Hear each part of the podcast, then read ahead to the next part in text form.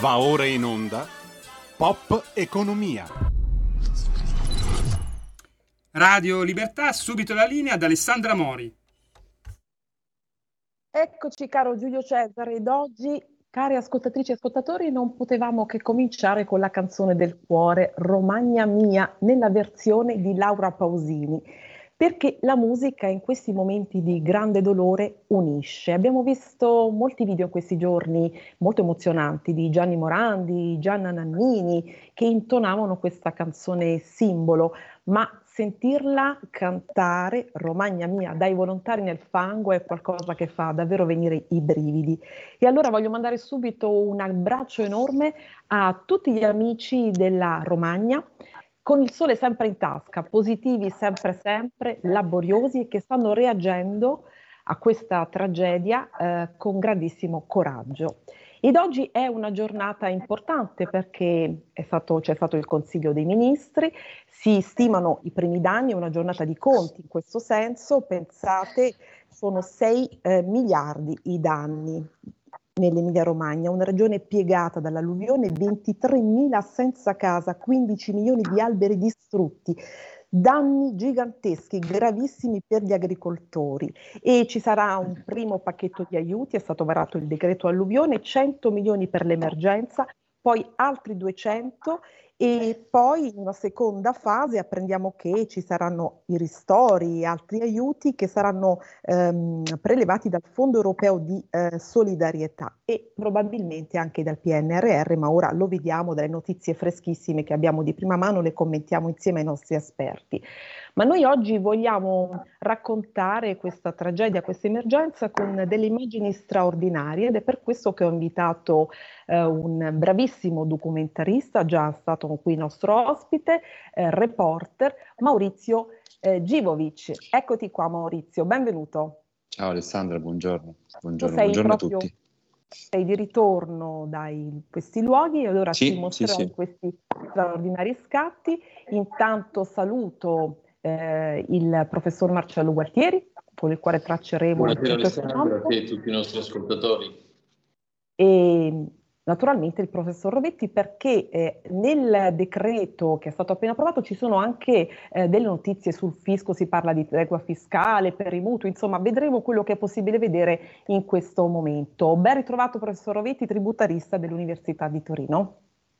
Buonasera, buonasera Alessandra, buonasera a tutti e soprattutto un abbraccio forte forte alle popolazioni colpite dall'alluvione. Fortissimo. E Maurizio, allora Giulio Cesare sì. adesso ci manderà, accendete il canale 252 del digital, digitale terrestre, la TV, ci sono queste immagini, le avete viste tutti in questi giorni. Maurizio ha fatto degli scatti davvero molto emozionanti, ripeto è di ritorno da lì e per chi non potesse vedere la tv ci sente in voce, vi raccontiamo in voce eh, su radiolibertà.net, naturalmente sulla pagina Facebook della radio e sul canale YouTube. Maurizio, a te la parola, raccontaci, le immagini parlano da sé, sono davvero fortissime, ma vorrei che tu le commentassi e ci raccontassi in particolare tutto quello che hai visto. Sì, certo.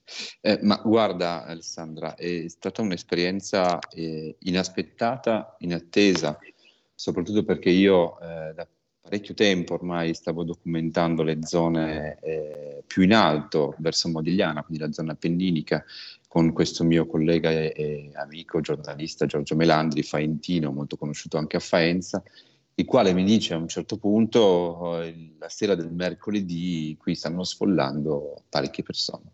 Ed è quasi stata in attesa, perché? Perché prima, le prime avvisaglie della prima inondazione, che è avvenuta appunto a inizio mese, si pensava fosse arrivato eh, il peggio. Il peggio invece doveva ancora arrivare. Ed ecco perché poi io, in fretta e furia, in realtà, eh, dovevo andare per fare un altro lavoro, poi alla fine mi sono avventurato a Faenza, sono arrivato in piena notte del, del venerdì, quindi il 19, il sabato mi si è presentata questa realtà, quindi mi sono voluto fermare a Faenza un po' perché appunto ho molti amici, è un po' nel mio cuore, eccetera, e, e mi sono voluto concentrare lungo il, il fiume Lamone dove poi è esondato e ha colpito praticamente metà della città di Faenza, cioè è la dimensione di questo evento che quasi è, eh, che è quasi inaspettato, cioè noi parliamo di un evento straordinario dove in certi punti eh, di queste fotografie che, che, stiamo vedendo adesso, specialmente questa di questa ecco, finestra, questa fotografia è una di quelle che mi ha colpito di più, Maurizio. Eh, si è concentrata, guarda, eh, tutto in un'unica via. Ho voluto concentrare queste fotografie ritraendo le persone, eh, chiedendo alle persone se potevo ritrarle all'interno di via, via, Lapi, che è una via che lambisce praticamente il fiume Lamone, dove è esondato, dove ha rotto gli argini, ma proprio disintegrati gli argini, e potete immaginare in quella zona, con quasi 6 metri, addirittura anche 6 metri e mezzo di acqua, che cosa non è successo. L'ho voluto prendere come esempio, come esempio emblematico per quello che poi è accaduto in tantissime altre zone, sono poi stato solamente ieri eh, nella zona di Ravenna, dove un, eh, e cercavo di andare a documentare questa, questa, storia che era pazzesca, in cui questo agricoltore ha, ha autorizzato la rottura degli argini di fiume Lamone per esondare e, e, e, riempire i campi delle acque per salvare Ravenna. Cioè per questi sono gesti incredibili, no? E, e, quindi qui vi, dà, ecco, qui vi dà esattamente la dimensione di quello che è accaduto si potrebbero ripetere in centomila immagini, mi sono veramente ha voluto soffermare. il suo per salvare Ravenna. Esattamente, è incredibile, è incredibile. E, e, questo, e, questo, vale poi per tutto il resto, quello che, che, potete vedere qui, la maggior parte di queste persone ritratte non sono neanche di Faenza, sono persone che arrivano da Torino, da Milano, da Brescia, moltissimi volontari da Brescia, eh, i quali erano lì con mezzi quasi, voglio dire, non dico improvvisati, perché improvvisati no, ma comunque eh, certo, semplici. così, chiaramente. Assolutamente, assolutamente. E quindi la mia giornata, le mie due giornate dedicate a, a l'ho voluto dedicare a questa via perché l'ho trovata una via che potesse essere un simbolo per tutto quello che poi è successo eh, nella parte diciamo anche più bassa eh, dove poi il fiume Lamone continua il suo percorso e, e ha esondato. E devo dire che si potrebbero veramente ripetere guardate che questi ragazzi cioè questi ragazzi erano persone non so, non so dove, da dove venissero hanno voluto farsi ritrarre in questo modo. E forse loro davano in questo clima così surreale e drammatico eh, questo angolo di eh, speranza, no? in qualche modo. E quindi ho voluto ritrarre le persone che avessero anche un sorriso, anche un gesto che fosse fuori, semplicemente, ecco, questi qua sono i volontari di Brescia, sono un Brescia. gruppo incredibile, che sono arrivati con un furgone in piena notte il giovedì, perché pensiamo che mercoledì è stata evacuata la zona il, eh, allo stesso tempo è esondato il fiume Lamone e ha riempito mezza città di Faenza. Addirittura in certi punti del centro siamo arrivati a oltre due metri, quindi immaginate a fianco agli argini del fiume che cosa non è arrivato e in che tempi. Devo dire però ringraziamo veramente tutti per la tempestività con cui diciamo, eh, sono arrivati gli allarmi, per cui hanno potuto eh, evacuare tutta la zona, se no sarebbe stata veramente una, una... Ecco, questa immagine invece, ecco, questa è la parte... Immagine. Questa immagine qua è la parte alta, noi parliamo di Modigliana, quindi qui siamo nella zona appenninica.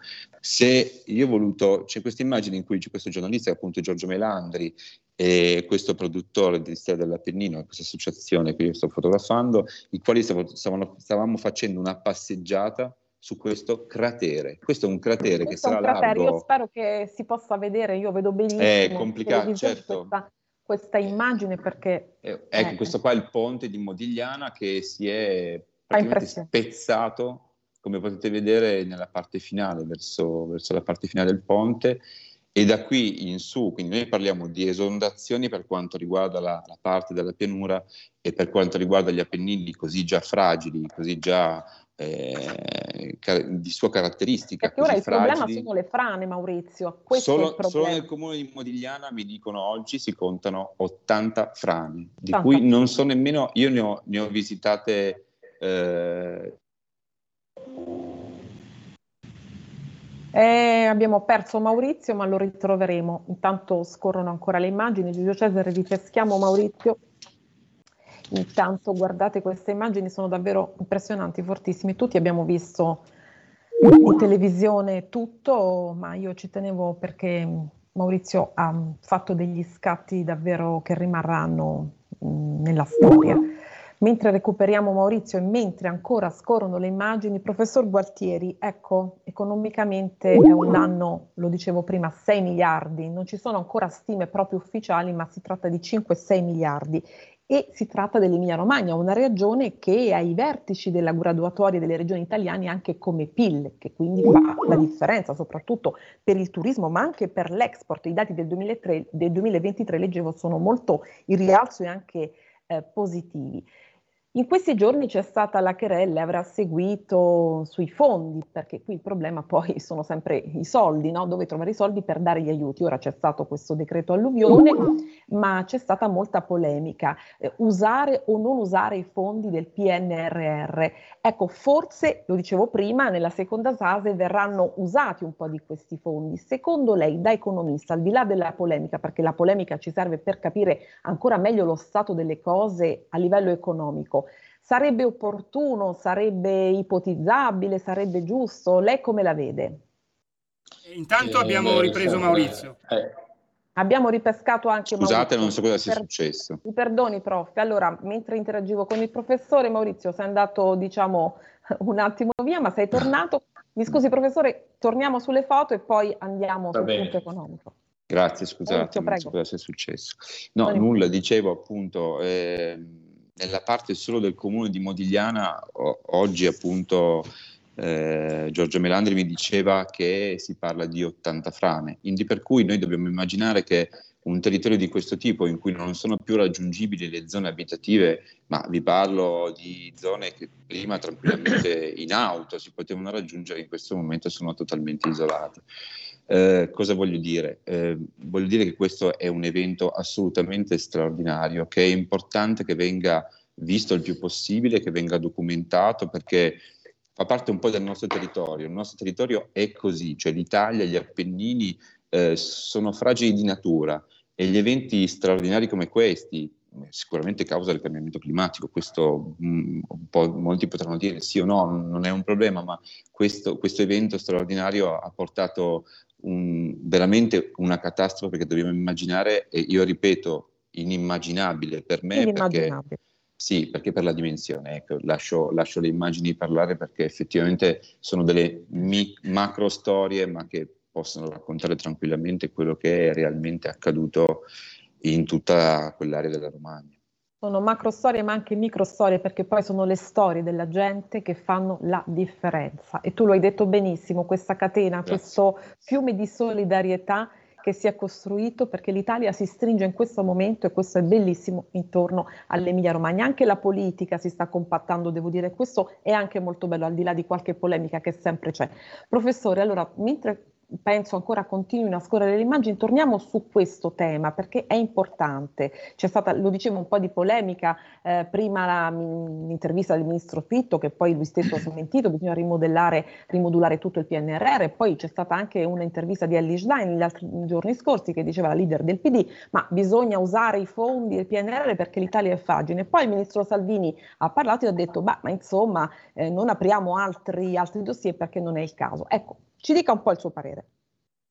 Eh, beh, in sintesi, come sempre Alessandra, eh sì. i fondi del PNRR mh, sono eh, legati indissolubilmente ad un progetto complessivo che è fatto di riforme strutturali ed investimenti nei settori individuati dalla eh, Commissione europea.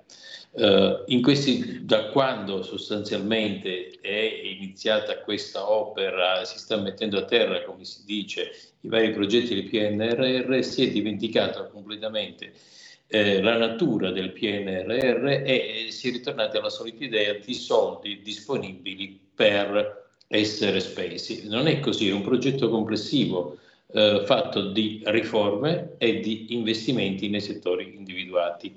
Per cui eh, non si può a un certo punto pensare che questo PNRR sia un salvadenaio da dove andare a prendere dei soldi. Tendibile un po' di qua e di là, insomma. Innanzitutto è debito. Allora sappiamo che il PNRR è una parte a fondo perduto, una parte è debito quindi quella parte che noi andiamo a prendere al PNRR è sempre debito, quindi il leader del PD che dice non possiamo fare altri debiti, prendiamo il PNRR, ma in realtà quello è il debito. Ma prendere quei soldi equivarrebbe a non aver, a snaturare questo PNRR perché significherebbe eh, fare uscire dalla logica facciamo una mo- modernizzazione del paese e rientrare nella solita logica ci sono dei soldi andiamoli a spendere. Vorrei aggiungere un'altra cosa molto molto importante e cioè come eh, i nostri ascoltatori sanno, oppure glielo, se non lo sanno glielo ricordo io, il, il, il, patto di stabilità, cioè i famosi parametri di Maastricht, sono sospesi fino al 31 dicembre di quest'anno, per cui il rapporto debito-PIL, deficit-PIL, che erano i parametri che reggevano l'euro, hanno, sono stati sospesi a seguito del Covid, poi è stata prolungata la sospensione a seguito per la guerra. Il primo gennaio 2024 ci saranno delle nuove regole che terranno in piedi l'euro, che è ciò che mantiene la stabilità finanziaria del nostro paese. Senza l'euro non resistiamo neanche sei ore all'ondata dei mercati. Su questo punto preciso la Commissione europea ha presentato una proposta di riforma di questi criteri e patto di stabilità e in questa riforma c'è qualcosa che specificatamente riguarda esattamente questi accadimenti, e cioè la Commissione europea dice quando io vado a fare il conteggio del deficit PIL, del debito PIL, non tengo conto delle spese eh, non strettamente discrezionali dei governi. Cosa vuol dire? Non tengo conto di quelle spese che i governi sono obbligati a fare per cause di forza maggiore.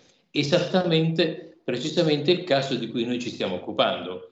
Per cui è evidente che se noi andiamo a spendere dei soldi come dovremmo fare per ristorare i danni derivanti da questa uh, sciagura, eh, queste somme che noi andremo a prendere a debito perché tutte le nostre spese sono fatte a debito saranno escluse dal conteggio eh, debito-PIL, deficit-PIL se passa questa nuova eh, formulazione proposta dalla Commissione europea. Ecco, io penso che i nostri politici dovrebbero occuparsi di eh, perfezionare e di portare a casa questa riforma che è ciò che ci consente di poter affrontare queste, ehm, queste emergenze senza violare le regole dell'euro, perché le regole dell'euro, ripeto, sono quelle che tengono in piedi finanziariamente il nostro paese, che altrimenti di fatto non avrebbe accesso al mercato finanziario da nessuna parte del mondo.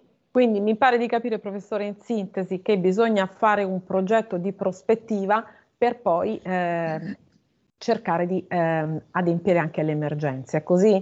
Cioè lei dice anche questo, fronteggiare le emergenze ma contemporaneamente fare anche questo, perché come ha detto anche oggi Giorgia Meloni, qui si tratta di raschiare il fondo del barile, le risorse sono quelle che sono. E ogni ministero ha dato una quota per, insomma oggi ha spiegato, ha messo qualcosa perché tutti dovevano unirsi per fronteggiare l'ennesima emergenza italiana tragicissima. È, è assolutamente così, non possiamo illuderci eh, che ci siano fondi eh, senza fine, non possiamo illuderci che ci sia credito per il nostro paese senza fine, c'è credito se noi rispettiamo le regole. Se noi rispettiamo le regole siamo in grado di presentarci in maniera credibile sul mercato e ottenere quel credito che ci consente di pagare queste eh, esigenze straordinarie, queste sì indifferibili, tante altre cose francamente molto molto... Uh, differibili. Professor Rovetti, allora lei mi dirà il fisco cosa c'entra e c'entra e come se c'entra perché si parla anche di tregua fiscale in questo momento così tragico. Lei diciamo che notizie ha di prima mano dalle sue fonti? Ci dica un po', abbiamo visto le ultime agenzie, per quel che possiamo sapere, ne approfondiremo martedì prossimo, ma qualcosa si muove, pur si muove sul fisco. Sì, il fisco si sta muovendo questa volta in forma di fisco amico, nel senso che quelle informazioni che provengono dalle fonti aperte delle quali disponiamo non ci sono ancora, non mi risulta, fino a pochi minuti fa non ho visto comunicati stampa ufficiali del governo nei quali siano, nei quali siano elencati i provvedimenti che verranno presi eh, nell'ambito del, dei tributi e dei contributi, ma da quello che è emerso in queste ultime ore sembrerebbe che il fisco eh, voglia concedere una moratoria in termini sia tributari sia previdenziali, quindi anche sotto profilo IMSS, contributi per tutti quanti sino al 20 novembre, si parla di questa proroga generalizzata di tutto quello che andrà a scadere da qui ad agosto per cominciare a riprendere i pagamenti al 20 novembre.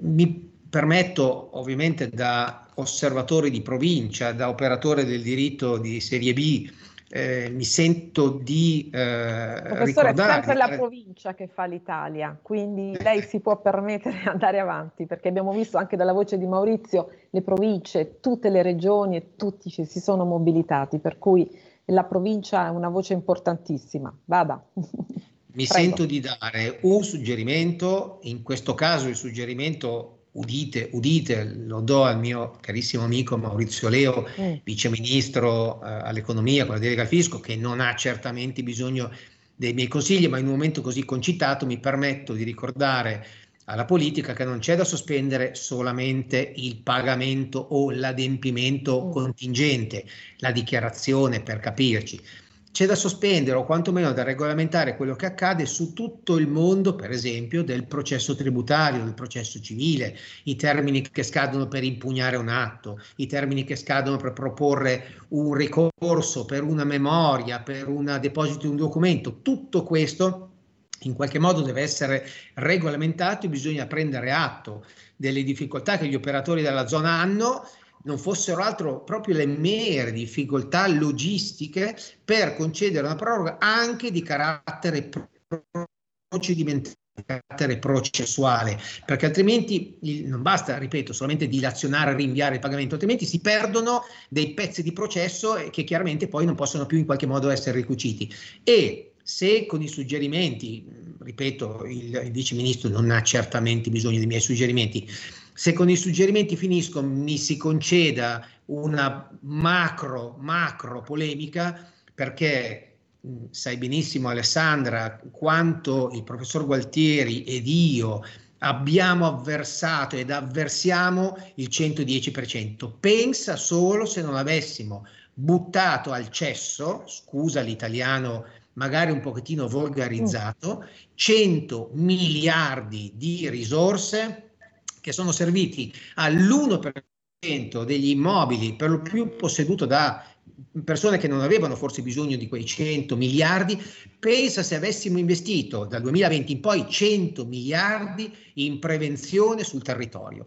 Ci sarebbe e adesso, stato professore, un... mi scusi, come si fa per chi ha perso la casa e come fa chi deve pagare il mutuo? Ecco, adesso noi ne parliamo, poi martedì lo approfondiamo ovviamente. Le rate di mutuo saranno sicuramente sospese, ci sarà una mm. moratoria, ma sicuramente gli istituti bancari stessi comprenderanno che è impossibile procedere con il pagamento delle rate.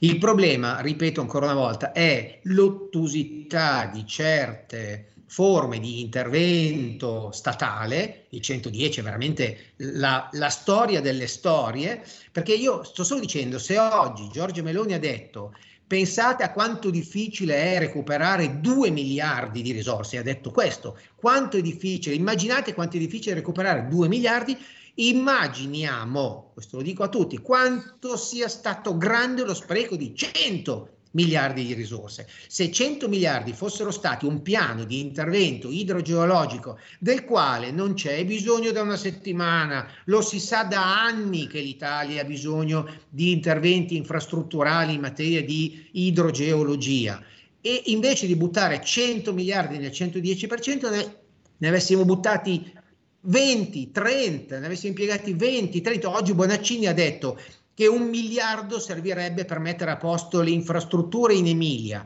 Pensate se ne avessimo investiti 20 negli ultimi due anni in infrastrutture, probabilmente oggi non piangeremmo i morti. È un po' l'Italia dei sé, professore, eh? questo è molto triste. Se eh, avessimo, però, permetti, se fossimo, eh, il cambiamento climatico non si ammette e le opere non vengono fatte, insomma c'è veramente un po' da piangere su questo, eh? però, lacrime sia, di coccodrillo concedimi la chiosa, queste non sono sì. lacrime di coccodrillo, questa no, è... non le sue, le nostre, perché si sapeva, si sapeva, però sempre, parlavamo di Ischia tempo fa, no? Soltanto a novembre. Uguale, non bisognava mettere 100 miliardi su quel provvedimento, assurdo, bisognava investirli in modo logico. Serva per il futuro, lo continuo a dire, serva per il futuro. Serva per il futuro. E allora, professore, una battuta velocissima, poi chiudiamo con Maurizio questa prima parte. Ma, eh, posso solo sottoscrivere integralmente quello che ha detto eh, il professor Rovetti, abbiamo sprecato soldi eh, in maniera insensata, il 110 forse è l'apice dello sperpero del denaro pubblico per me, per aver cambiato zero del patrimonio edilizio italiano, zero. Ora però dobbiamo guardare avanti per le emergenze. Dobbiamo guardare avanti e poi certo dobbiamo guardare avanti, però eh, diventa, come dice il Premier Melone, diventa difficile eh, raschiare il barile, trovare il fondo del barile e trovare 2 miliardi e c'è tantissima, tantissima amarezza perché questi soldi a questo punto servirebbero veramente, invece dobbiamo essere lì a fare una fatica pazzesca per aiutare chi ha bisogno e abbiamo rifatto, oltre a fare ricchi i truffatori, abbiamo rifatto eh, condomini signorili in gran parte posseduti da E adesso fondi. c'è da rifare le case dell'Emilia Romagna. Maurizio, abbiamo aperto con te, chiudiamo con te. La foto simbolo di tutto questo, qual è per te? Quella che porti dentro? Ma eh, ce ne sono tante, forse, forse quella di, di, questi ragazzi, forse quella di questi ragazzi, perché ce ne ho realizzate parecchie, ma ce ne sono alcune in cui mh, ritraggono anche, sembra una felicità mascherata in, potenza. E quindi questo è un po' quello che mi è rimasto, cioè mi è rimasto questo senso di sicuramente di eh, felicità, positività, perché comunque i ragazzi giovani, parliamo di ragazzi che hanno 17-18 anni, neanche maggiorenni, erano lì che spalavano, però in qualche modo nei loro occhi era quasi come se fossero impotenti di fronte a qualcosa di più grande, quindi mh, ci deve rimanere questo un po' di, quelle, di, di questa esperienza, cioè le, gio- le, giovani generazioni, le generazioni future eh, riceveranno riceveranno questo, quindi bisogna fare un po' appunto, eh, come dire, un, un, po' di analisi in questo. Ecco, quello che mi è rimasto sì. più nel cuore sono quegli ecco, Bisogna fare tante analisi e noi continueremo ad analizzare tutto e a raccontare le storie martedì prossimo, sempre qui a Pop Economia. Grazie Maurizio. Grazie mille Alessandra, un saluto a tutti. Grazie, grazie professor Rovetti e grazie professor Guartieri, a martedì. Grazie a voi un attimo e andiamo sul rumore di una notizia importante. Stai ascoltando Radio Libertà, la tua voce libera, senza filtri né censure, la tua radio. Da oggi la tua radio è ascoltabile anche con la televisione in digitale. Sul telecomando della televisione digitale o del tuo ricevitore digitale puoi scegliere se vedere la TV o ascoltare la radio. Risintonizza i canali radio e troverai anche Radio Libertà, canale 252. La tua radio.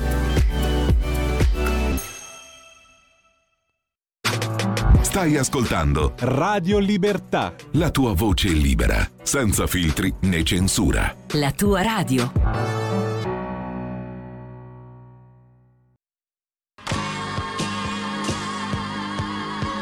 Davide Volpin, un'ora in diretta nel passato per non dimenticare i grandi artisti e la loro grande musica. Ogni sabato dalle 17 alle 18, spazio pomeriggio su Radio Libertà.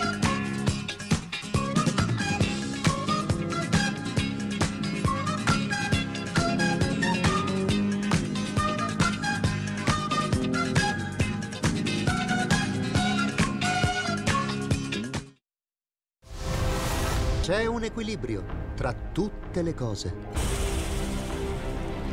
Luce e ombra. Bene e male. Non ci saranno più regole. Il popolo si sta sollevando. Se quell'equilibrio viene turbato, l'universo lo corregge. Ogni sabato, ore 16. Ogni domenica, ore 14. Il grande cinema Movie Time con Vincent. Il mondo ha di nuovo bisogno di te, della tua magia. L'intrattenimento, l'azione, l'avventura. Movie Time, la magia del cinema. Dentro l'ignoto. Quella è la destinazione. Radio Libertà, vi aspettiamo. Direi che siamo alla resa dei conti. Porta con te ovunque Radio Libertà Scarica la app per smartphone o tablet dal tuo store o dal sito radiolibertà.net. Cosa aspetti? Va ora in onda Rumore.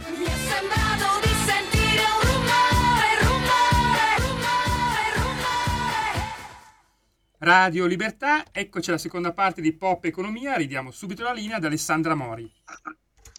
Ed eccoci, grazie della linea caro Giulio Cesare. Jeffrey Hinton, uno dei padri della ricerca, dice così di lei, fermatela, fermatela perché è pericolosissima e si è dimesso da Google.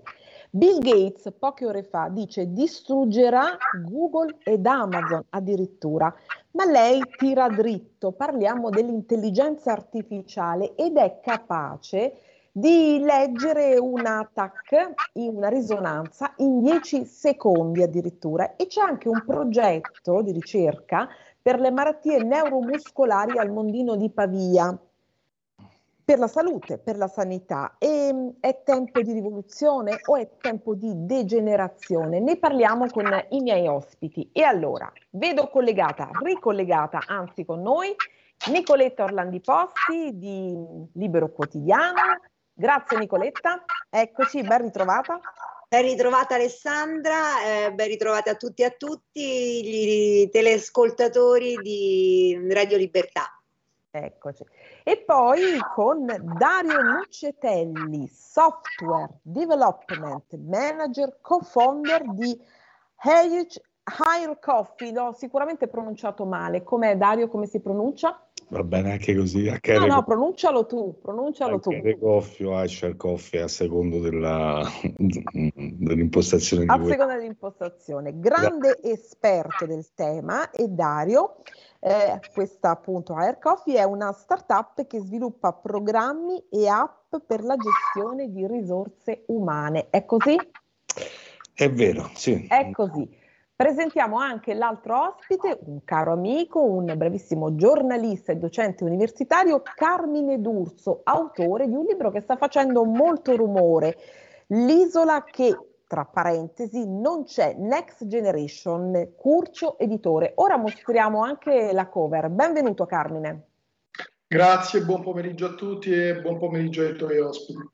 Ma cominciamo presentando anche il nostro sito, la nostra web tv, perché la nostra Nicoletta ha fatto un'intervista molto cliccata, molto visualizzata, che ha fatto un gran rumore. Cioè Nicoletta che cosa ha fatto? Un esperimento, che poi non è un esperimento perché è proprio la realtà. Ha intervistato l'intelligenza artificiale su Be Economy TV. Nicoletta, ci racconti questa intervista e che cosa hai provato proprio tu di persona?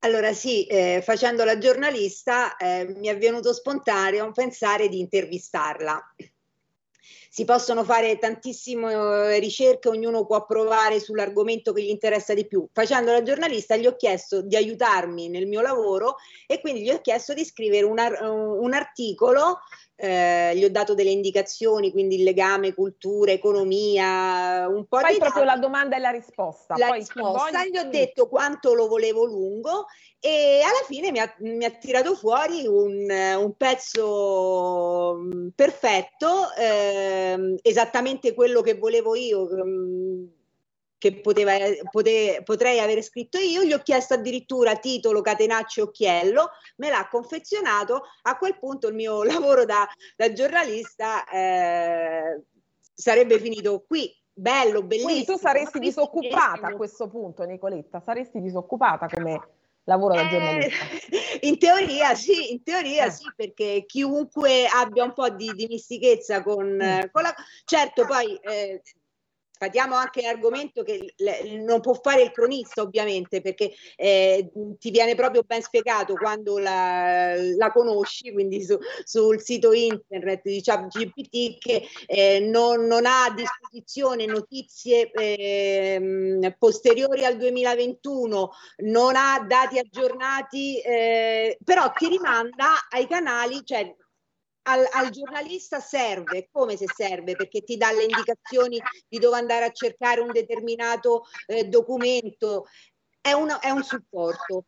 La cosa che, eh, che, l'ho intervistata, gli ho chiesto di scrivermi una poesia eh, basandosi... Ecco, c'è qualcosa su Leopardi addirittura, Esattamente, inedito. Io gli ho, gli ho chiesto... Sta navigando a bomba sul web questa, questa, tua intervista su Leopardi. Che cosa hai chiesto e che cosa ti ha risposto? Io gli ho chiesto ehm, di scrivermi dei versi sullo stile dell'infinito di Giacomo Leopardi eh, dedicato a un amore proibito mi ha scritto suo, la, la, sua stesura, dopodiché eh, gli ho chiesto come faccio a sapere, tu sei in grado di dirmi se questa l'ha scritta un'intelligenza artificiale o l'ha scritta Giacomo Leopardi?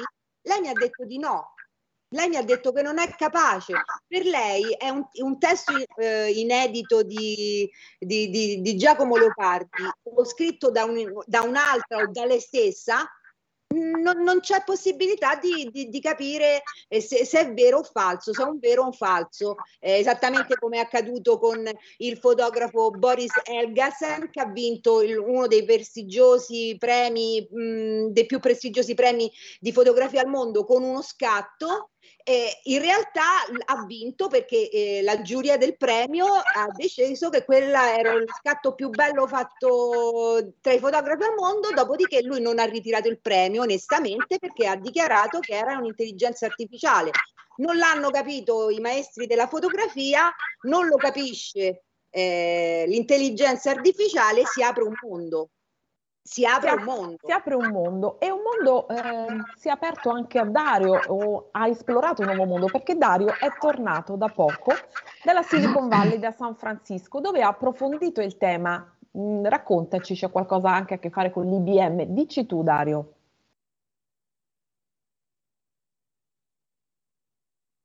Eh, ma non lo sentiamo.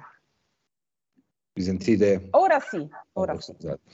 Dicevo, come società abbiamo vinto una challenge IBM che ci ha permesso di visitare i loro laboratori in cui sviluppano intelligenza artificiale e computer quantistici. Quindi sì, ho toccato un po' con mano quello che sono quello che è un po' il futuro, anche se non possiamo più chiamarlo futuro perché è, adesso, anche se non c'è. È in atto, insomma. In atto, sì. Eh, mi riallaccio alla, alla, alla, domanda che hai fatto prima a Nicoletta. Eh, tu perderai il lavoro? Mm, eh, ecco sì, perché questa è la preoccupazione di tutti, no? Vediamo so, un po'. Come, cambierà il lavoro. Cambierà, come cambierà. il lavoro cambierà. Eh, spiego, un'intelligenza artificiale adesso può scrivere pezzi di codice. Io dico quello che voglio fare, lui mi scrive del codice software funzionale. No. Eh, la questione non è la scrittura del codice, la, la, la, mia capacità nello scrivere codice, la questione è la mia capacità ora di porre la domanda giusta. Ora è la domanda che diventa importante, non la risposta. E ci riallaccia tutte quelle, mh, mm, quelle negatività che ci possono in mente adesso con l'intelligenza artificiale. Eh, siamo in una rivoluzione, sì, non sappiamo dove stiamo andando, sì Abbiamo i mezzi per, per capirlo? No. Eh, è complicato, è molto Ma complicato. tu Dario la usi l'intelligenza artificiale? Ne fai uso? Ma la usiamo tutti l'intelligenza artificiale. Ma tu personalmente? Io personalmente nel mio soft, nei miei software uh, sì. Tu sei un grande esperto, un grande programmatore, quindi la usi. Ecco. La uso sia per uh, scopi professionali sia perché mi diletto a, a fare esperimenti di, di, intelligenza artificiale. Poi ci dici come ti diletti, eh? c'è qualche esperimento particolare che fai e voglio sapere. Studio mm. formicaie, studio. Studi? Studi? Su, formiche e formiche. il percorso ecco. delle formiche all'interno del formicaio. E cioè... perché che cosa c'è dietro il percorso delle formiche? Questa è molto la prima volta che lo sento, è molto interessante. Beh, c'è la ricerca, la ricerca del percorso migliore. La ricerca del percorso migliore. Sì, mm. Usata nei labirinti, nella, nelle app che usate per, per, trovare il percorso migliore su, su Google. Eh, io lo faccio per i formiche. Beh, questo però è da approfondire, è molto interessante. Carmine D'Urso, autore di questo libro, che adesso mandiamo anche la cover. Ecco, Giulio Cesare è prontissimo, quindi per chi sta guardando il 252 del digitale terrestre lo vedrà, anche Bioeconomy TV in questo momento sta condividendo la diretta. Carmine, di che parere sei? Vedevo che scuotevi la testa, dici un po'. Mughini avrebbe detto a Borro, quando ha parlato Nicoletta, ha, detto, ha parlato di leopardi, ha parlato della possibilità di fare un articolo eh, e in realtà tu stessa hai già dato un tuo giudizio, anche se non te ne sei resa conto, quando hai chiesto a Dario se usa l'intelligenza artificiale? Beh, io sono molto interessata al tema perché molti siti, importantissimi siti, eh, stanno utilizzando l'intelligenza artificiale, anche mh, siti giornalistici. Bisogna vedere la misura in cui se ne fa l'uso, però dimmi tu, dimmi tu. Guarda, allora partiamo da un assunto, Dario lo sa perfettamente, non devo, non devo certo dirlo io in questo momento. Intelligenza artificiale è un ossimoro quando parliamo di intelligenza non possiamo parlare di artificiale. E tant'è che Dario ha parlato di programmi, di software, di domande giuste.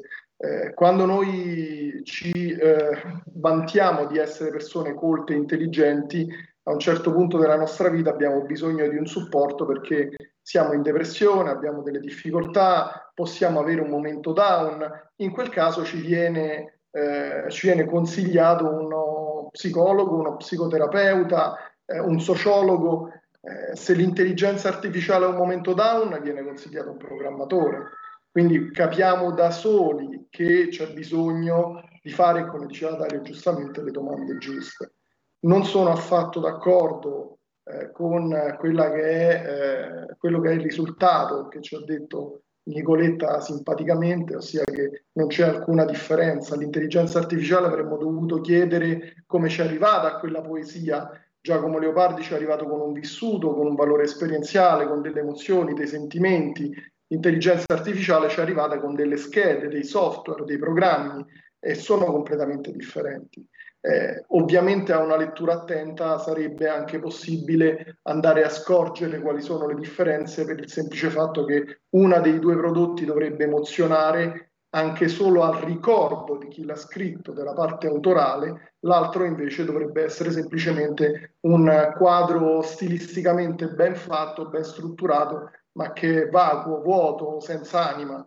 Eh, io sono assolutamente eh, convinto che eh, si possa utilizzare, come avete detto voi, l'intelligenza artificiale, soprattutto per scopi medici, eh, ma non... Ecco, quello volevo chiederti, perché quando è il caso de, che ho specificato prima, come la vedi? Se è utile per questo, tu mi dici giustamente manca l'elemento emozionale, manca l'elemento umano, però nella ricerca se è utile perché no?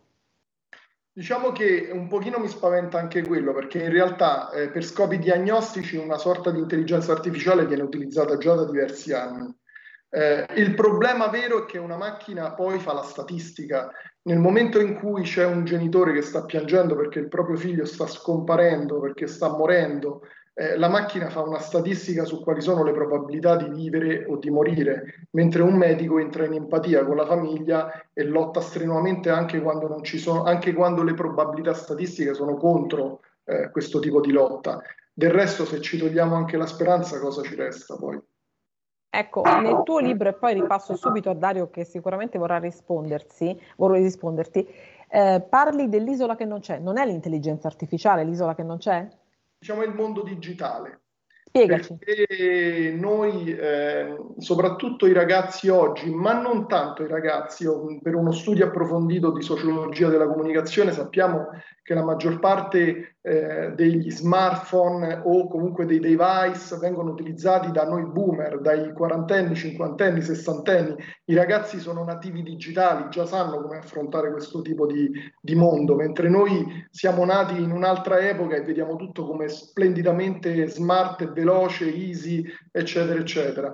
Eh, diciamo che eh, nell'isola, di, nell'isola che non c'è, con il non tra parentesi, voglio eh, semplicemente lanciare un messaggio. Attenzione, noi possiamo sfruttare eh, quella che è la tecnologia digitale, se vogliamo anche l'intelligenza artificiale, visto che ne parliamo, eh, ma noi non siamo digitali, noi siamo analogici, usiamo degli strumenti digitali ed è una cosa ben diversa. Dario, noi siamo analogici, che ne dici? Noi siamo analogici? Sì, sicuramente. Mi riallaccio alla, alla metafora della, del, cioè la metafora, alla poesia. Um, la differenza fondamentale è che Leopardi le poesie le scriveva di suo, Un'intelligenza artificiale gli devi domandare di scrivere una poesia, questa è la differenza fondamentale. Quindi eh, questo, questo rimarrà, rimarrà, sempre. Ora, eh, non ha senso in questo momento secondo me focalizzarsi sul ah ma un'immagine, ah ma una foto viene scambiata, ma lì è il fattore umano che è importante, è il fattore umano che dovrà capire sta foto a che serve e che emozioni dà, se no rimane veramente soltanto una, un, una riproduzione estetica. Dopodiché sì, l'intelligenza artificiale non esiste, cioè non è intelligenza come la possiamo concepire noi, è una grossa capacità di elaborare dati e di imparare, cioè un, cercare di passare una capacità cognitiva, cognitiva dell'essere umano come l'addestramento, passarla a una macchina. Ora la questione viene usata molto, viene già usata molto nella, in, nell'assistenza sanitaria perché è veloce, ehm, è veloce riconosce, sa riconoscere le cose. Quindi possiamo usare questa velocità nell'intelligenza artificiale per riconoscere se una persona, se una, una tacca è, è, è, negativa, è positiva, se un tumore è benigno o, rispetto a, migliaia di immagini che ci arrivano. Sicuramente non possiamo prendere un'intelligenza artificiale, un robot e metterla a fare il medico che parla con... Uh, Uh, con i genitori o a, ancora peggio uh, lasciare nelle mani delle intelligenze artificiali se curare o non curare il paziente.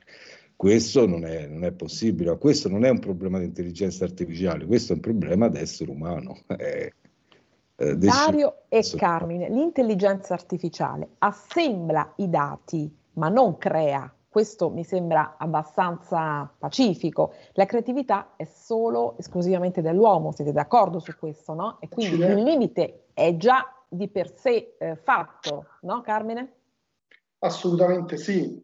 Eh, noi do- dobbiamo partire dall'assunto che eh, non soltanto la creatività è umana, ma i sentimenti, la coscienza sono questi che fanno poi la differenza tra un uomo e una macchina. La volontà eh, sono, sono dei, eh, degli approcci alla vita che un'intelligenza artificiale, una macchina, un computer, quello come, chiamiamolo come vogliamo, eh, non potranno mai avere, semplicemente perché sono un device dell'uomo eh, qualsiasi tipo di macchina è un device dell'uomo e come ha detto giustamente Dario, a una macchina devi ordinare di fare qualcosa, l'uomo invece su Asponte si può eh, permettere il lusso di manifestare la propria emozione o comunicare eh, nella maniera più estrosa o sapiente o coscienziosa possibile, cercando di far arrivare il proprio brand identity ossia il proprio pensiero, a un pubblico che può essere minuto, ossia una singola persona, o vastissimo come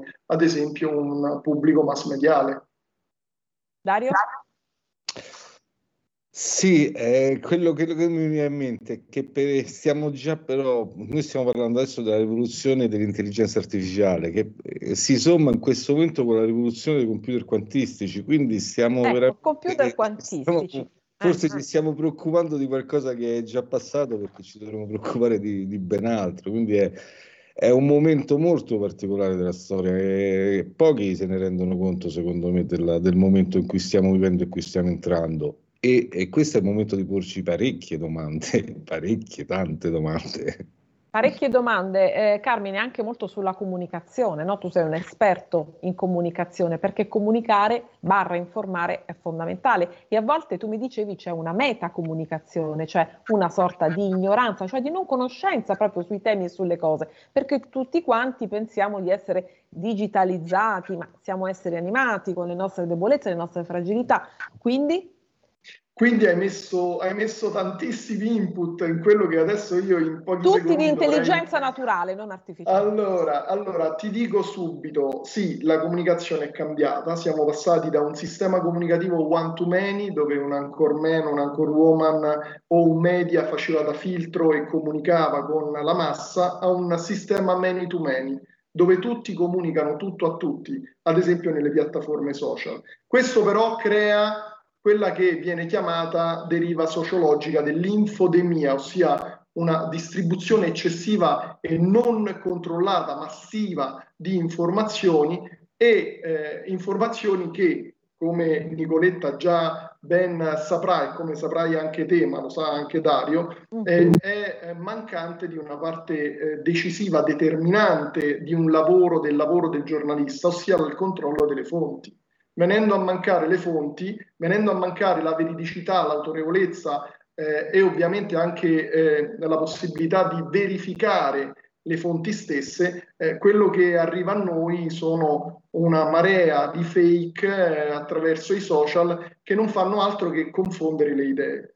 Poi, entrando nel merito di quanto possa essere utile o meno avere a disposizione una coscienza, quindi la metacomunicazione, perché di questo si parla, io posso dire non sono arrabbiato battendo i pugni sul tavolo, eh, comunico che non sono arrabbiato, ma metacomunico l'esatto contrario, eh, quindi una comunicazione sulla comunicazione, possiamo dire che ad esempio l'Italia non riesce ancora a difendersi bene sulle nuove tecnologie della comunicazione perché siamo ultimi nella comunità europea eh, per comprensione del testo. Che cosa vuol dire? Che noi leggiamo ma non capiamo quello che stiamo leggendo e il motivo è molto semplice. Purtroppo i social, soprattutto nei boomer, non nei ragazzi, attenzione, i ragazzi si sanno difendere molto bene. Sono... I ragazzi sono più attrezzati dei boomer, cioè delle persone più grandi. Effettivamente proprio, sembra una contraddizione, ma è così.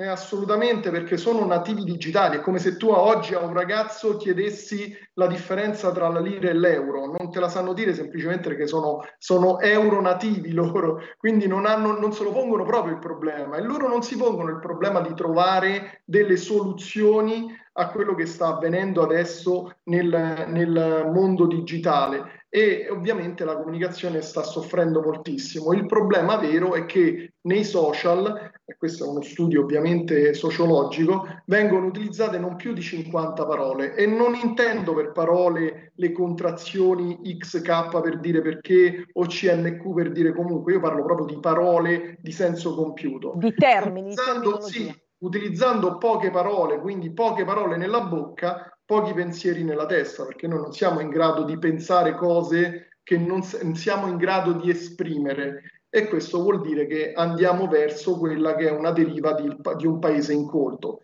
Per avere una soluzione a tutto questo, poi magari entriamo anche nel merito, se ti fa piacere, della tua trasmissione della parola rumore, eh eh, abbiamo chiacchierato. C'è Comunque, un trattato da fare sul rumore, eh? Sì, eh beh, sì.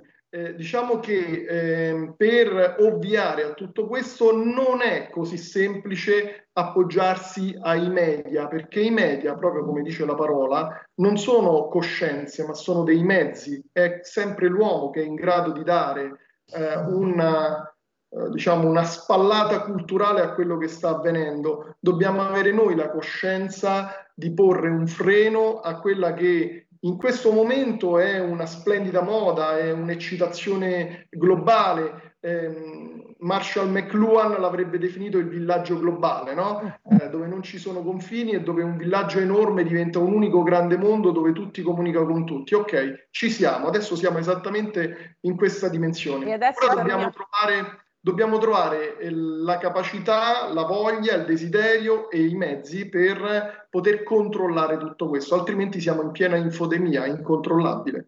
Fermiamoci un attimo allora e dal testo passiamo al contesto. Nicoletta, tu vuoi raccontarci qualcosa che ha molto a che fare con l'intelligenza artificiale, ma qualcosa di forse ancora più bello. Prego. Sì, ha a che fare con l'intelligenza artificiale e ahimè anche con eh, il cambiamento climatico che ha dato i suoi effetti, I ha fatto vedere i suoi effetti nefasti con, eh, con l'alluvione in Emilia Romagna, Toscana, Marche e tutta quella zona. E, ehm, volevo raccontarvi questa iniziativa editoriale eh, che è stata presentata all'Ingotto durante il Salone del Mobile che si è chiuso ieri e, ehm, nello spazio del gruppo Iren, che era dedicato ai classici della letteratura rivisitati per, per i ragazzi, eh, c'era una collana che era scritta dall'intelligenza artificiale che aveva hackerato, su indicazione del, dell'ideatore, dei testi classici e trasformandoli per i bambini in chiave di tutela ambientale. Per cui c'erano, non so, Alice nel paese delle missioni, eh, il libro della giungla disboscata, la fattoria degli animali estinti, 20.000 leghe sotto, sotto, mh, mm, sotto i mari di plastica. E tutto questo per sensibilizzare eh, soprattutto una fascia di, di bambini, quindi dai, dai, 5 ai 15 anni, eh, sul, sull'emergenza climatica, ma anche sull'intelligenza artificiale. Chi andava lì eh, dava il nuovo titolo alla storia, lo metteva nell'intelligenza artificiale e veniva fuori il nuovo titolo con un'immagine creata dall'intelligenza artificiale e avevi la tua favola scritta lì eh, da portarti a casa. Molto bello ed interessante. Abbiamo mezzo minuto di rumore, quindi siamo proprio sul finale. Dario, mi farebbe piacere approfondire il percorso delle formiche con te a breve. Va bene, quando vuoi. Ti aspetto eh, per parlare anche di molto altro. Ricordo questo libro molto bello di Carmine D'Urso. Vuoi dircelo tu? Di nuovo il titolo, Carmine? Chiudiamo e poi riprendiamo più in là. L'isola che non c'è. Next L'isola generation. che non c'è. E io voglio ricordare che oggi sono 31 anni dalla strage di Capaci, celebrazioni a Palermo ed in tutta Italia. Il ricordo della strage di Capaci in cui morirono il giudice Giovanni Falcone, la moglie Francesca Morvillo e gli agenti della scorta Vito Schifani, Rocco Di Cillo e Antonio Montinaro. E con questo chiudiamo, vi abbraccio e vi saluto e a martedì prossimo. Ciao. Ciao. Grazie e buonasera a tutti. Buonasera a tutti. A martedì. Avete ascoltato Pop Economia.